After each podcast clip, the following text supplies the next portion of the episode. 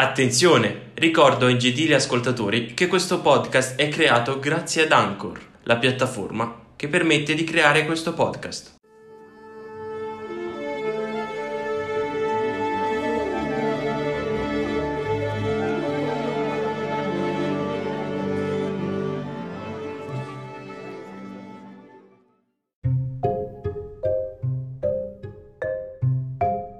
Benvenuti e buon anno. In questo nuovo episodio tratteremo un argomento che interessa in pratica quasi il 90% dell'emisfero civilizzato, di questa palla infuocata che è il nostro pianeta, ovvero le carte di credito.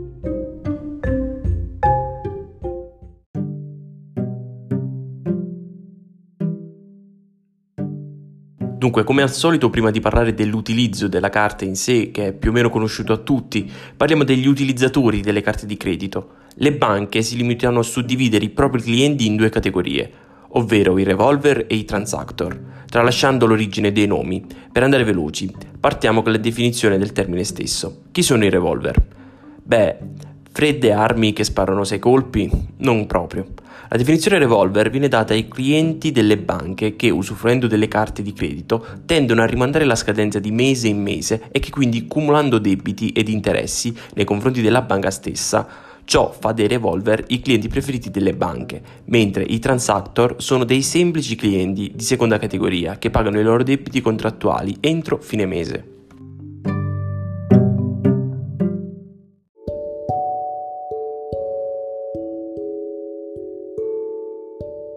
Tuttavia c'è un terzo incomodo alla festa. Questo individuo è particolarmente fastidioso per le banche, tant'è che viene sempre, diciamo, nascosto. Questo è l'hacker. Cappuccio e laptop questa volta non c'entrano. L'hacker è quel tipo di cliente che è talmente consapevole che sa sfruttare e scrutare ogni cavillo contrattuale del proprio contratto. Cosa ne ricava? Beh, vantaggi, viaggi, sconti e servizi gratuiti di tutti eh, pagati poi dalla banca.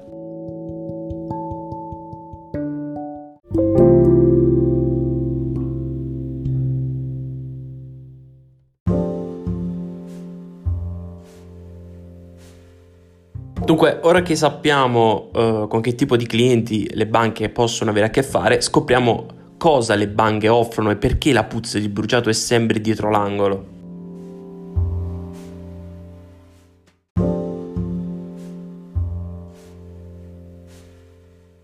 Svariati paesi dell'emisfero occidentale avere una carta di credito è quasi un obbligo.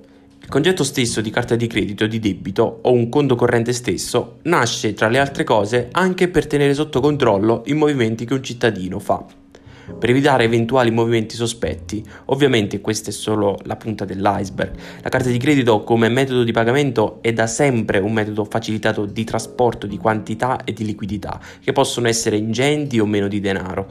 La velocità inoltre è un altro fattore importante con il quale la carta di credito si impone davanti al contante.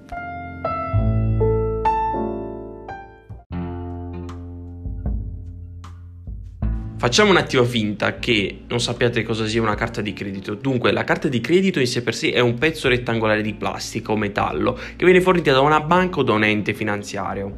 L'utilizzo delle carte è in funzione dell'affidabilità del cliente stesso. Facciamo una piccola parentesi storica.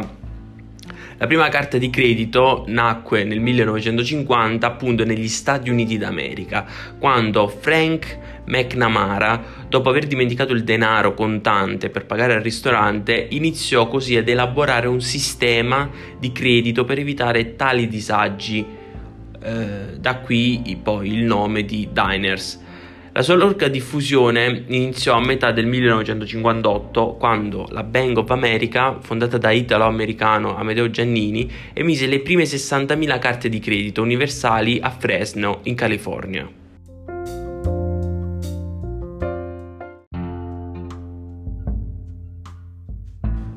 Dunque, quindi la carta di credito può essere utilizzata sia per pagare un servizio o una merce, sia per prelevare denaro. Il sistema di funzionamento delle carte di credito è sostanzialmente un processo di autorizzazione del sistema bancario. Questo processo si articola in tre soggetti, ente emittente, ente esercente e circuito di pagamento. Per quanto riguarda l'ente emittente, è l'azienda che provvede a emettere la carta di credito. Questa può essere una banca oppure un ente finanziario. L'azienda emittente definisce un contratto di finanziamento con il titolare della carta. I titolari di carta sono considerati clienti della società emittente e sono coloro che spendono denaro attraverso l'utilizzo della carta. Poi abbiamo l'ente esercente, ovvero l'esercizio commerciale che, aderendo a un circuito di pagamento, permette ai propri clienti di pagare attraverso il mezzo di pagamento convenzionato, alternativo al contante. L'adesione al circuito avviene solitamente tramite l'intermediazione di una società di gestione di terminali che offre un servizio di vendita a noleggio, ovvero i POS, ovvero Point of Sale, ovvero punto di vendita grazie alla contabilizzazione e rendiconto dei pagamenti e alla reportistica e alla gestione delle controversie, solitamente vengono eh, definite dispute veramente, eh, la comunicazione dei flussi informativi da e verso i circuiti stessi.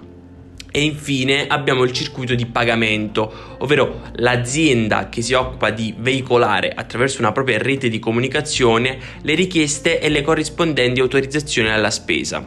La rete di circuito si allarga attraverso la delega agli acquirer a installare i POS, rappresentabili come terminazioni della rete presso nuovi esercenti. Il circuito si occupa anche delle operazioni di settlement, cioè di contabilizzazione e pareggio delle partite contabili sulle posizioni dei singoli titolari ed esercenti. Queste informazioni sono inviate costantemente all'ente emittente e alla società di gestione terminali, che mantengono aggiornati i loro rapporti rispettivamente con titolari ed esercenti. I principali circuiti al mondo sono Visa, Mastercard, Diners, American Express, JCB, China Union Pay.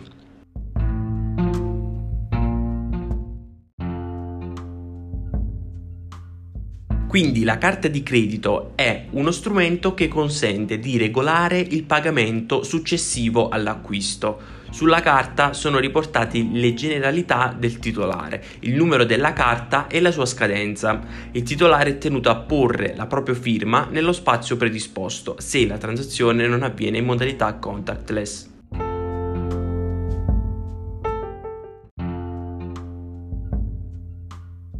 E invece per quanto riguarda la transizione di vendita che coinvolge eh, rispettivamente tre attori principali che sono il titolare della carta, il fornitore che eroga i beni e i servizi e l'istituto emittente. Dunque il titolare della carta si impegna a restituire all'emittente della carta l'importo della transazione nei tempi e nei modi prestabiliti dal contratto sottoscritto. Il fornitore eroga i beni o i servizi richiesti dal cliente e l'istituto emittente si impegna a pagare al posto del cliente quando dovuto, eventualmente al netto di commissioni prestabilite. Quindi il cliente può acquistare senza l'uso di contanti, il fornitore non è soggetto al rischio di un pagamento tramite assegno e quindi all'eventuale insolvenza dello stesso è l'istituto che eroga un servizio percependo per questo una commissione. Oltre come strumento di pagamento, la carta di credito può essere utilizzata come strumento di prelievo allo sportello automatico, ovvero i cosiddetti ATM al pari di una carta di debito, per esempio attraverso il circuito italiano Bancomat o attraverso il circuito internazionale tipo Maestro, digitando il codice segreto consegnato insieme alla carta.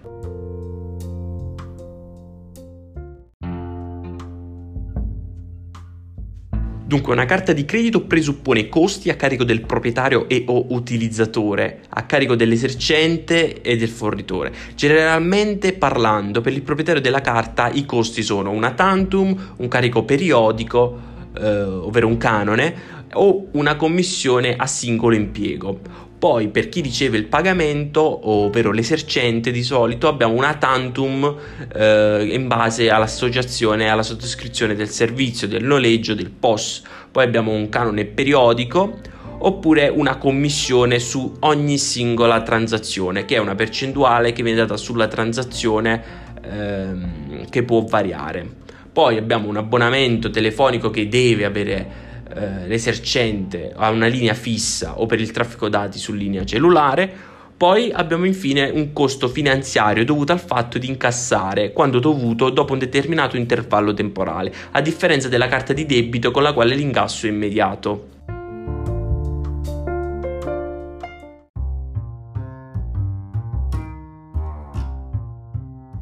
La commissione è applicata dalla banca su cui è appoggiato il conto corrente dell'esercente. Questa trattiene una parte minore, il resto lo gira alla banca intestataria della carta di credito, usata dal pagatore e quest'ultima banca, una volta dedotta una frazione per sé, gira la parte rimanente della commissione al circuito relativo della carta di credito. L'adozione da parte dell'esercente o libero professionista di soluzioni mobili come POS permette ovviamente di eliminare i costi specifici di terminali di lettura tradizionali.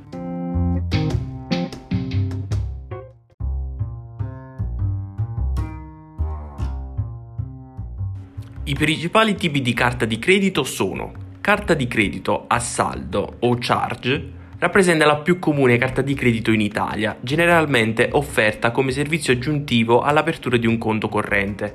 Consente di dilazionare il pagamento della merce acquistata di un breve periodo in circa 45 giorni, senza oneri finanziari aggiuntivi per l'acquirente. In sostanza, la carta di credito con rimborso a saldo dà la possibilità di pagare tutte le spese effettuate nell'arco di un mese solare in un'unica soluzione, il mese successivo. La somma viene addebitata sul conto corrente di appoggio nel giorno stabilito dal contratto, in genere il primo, il quinto, il decimo o il quindicesimo giorno del mese. Ad esempio, se nel mese di febbraio si utilizza la carta di credito per un totale di 600 euro, 250 per prelievi e 350 per acquisti mediante POS, questi verranno addebitati sul conto corrente nel mese di marzo, nel giorno stabilito dal contratto. La dilazione di pagamento EC significa pagamento estratto conto conto ed è associata a un'operazione di addebito in conto corrente di un importo relativo all'utilizzo della carta di credito.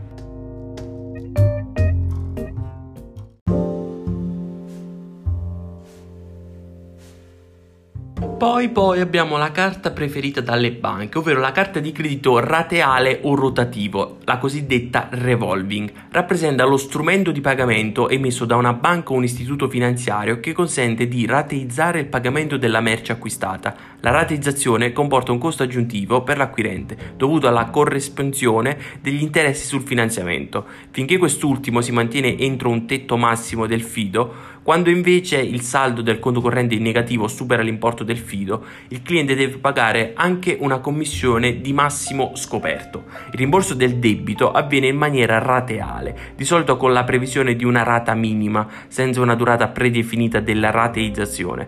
Gli oneri di gestione rappresentano un valore molto elevato della sta- uh, stante l'elevata frammentazione degli utenti. Anche in Italia nel corso degli ultimi anni il mercato delle carte revolving e prepagate sta conoscendo così come tutti i paesi più evoluti, un fortissimo sviluppo.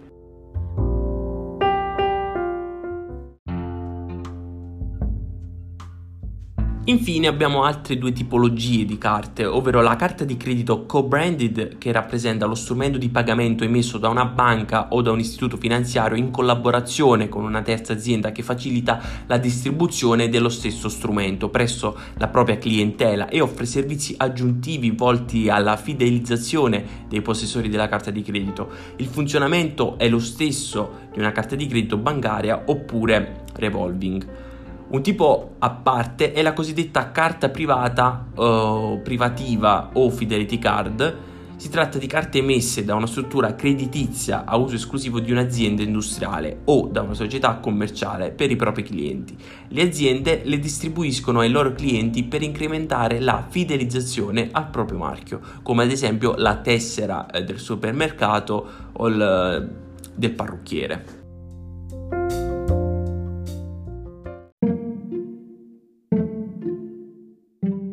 Dunque, in mezzo a questo uh, vivaio, a questo fuoco, per contrastare la concorrenza si sono affinate alcune tecniche di marketing. Si punta per esempio a concedere carte aggiuntive a prezzi inferiori o nulli rispetto alla principale, a introdurre servizi come il ritiro contanti su ATM o l'assistenza di viaggio come bagagli o sanità.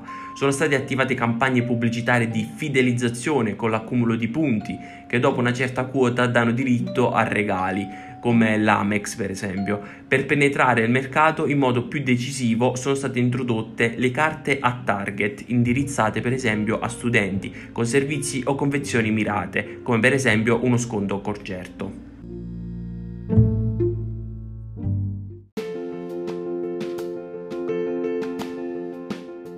Dunque questo è ciò che è una carta di credito, chi sono i clienti, quindi i fruitori e chi sono gli emittenti, ovvero le banche o gli istituti di credito. Personalmente credo che sia uno strumento rivoluzionario in sé per sé e bisogna saperlo utilizzare e può tornare davvero utile. Come avete notato, um, negli ultimi episodi stiamo cercando di portare un approfondimento maggiore a livello di tempistica che permette di capire meglio l'argomento del giorno trattato. Spero vi piaccia. Noi ci risentiamo nel prossimo episodio dove tratteremo il tema metaverso, la nuova frontiera dell'internet 3.0.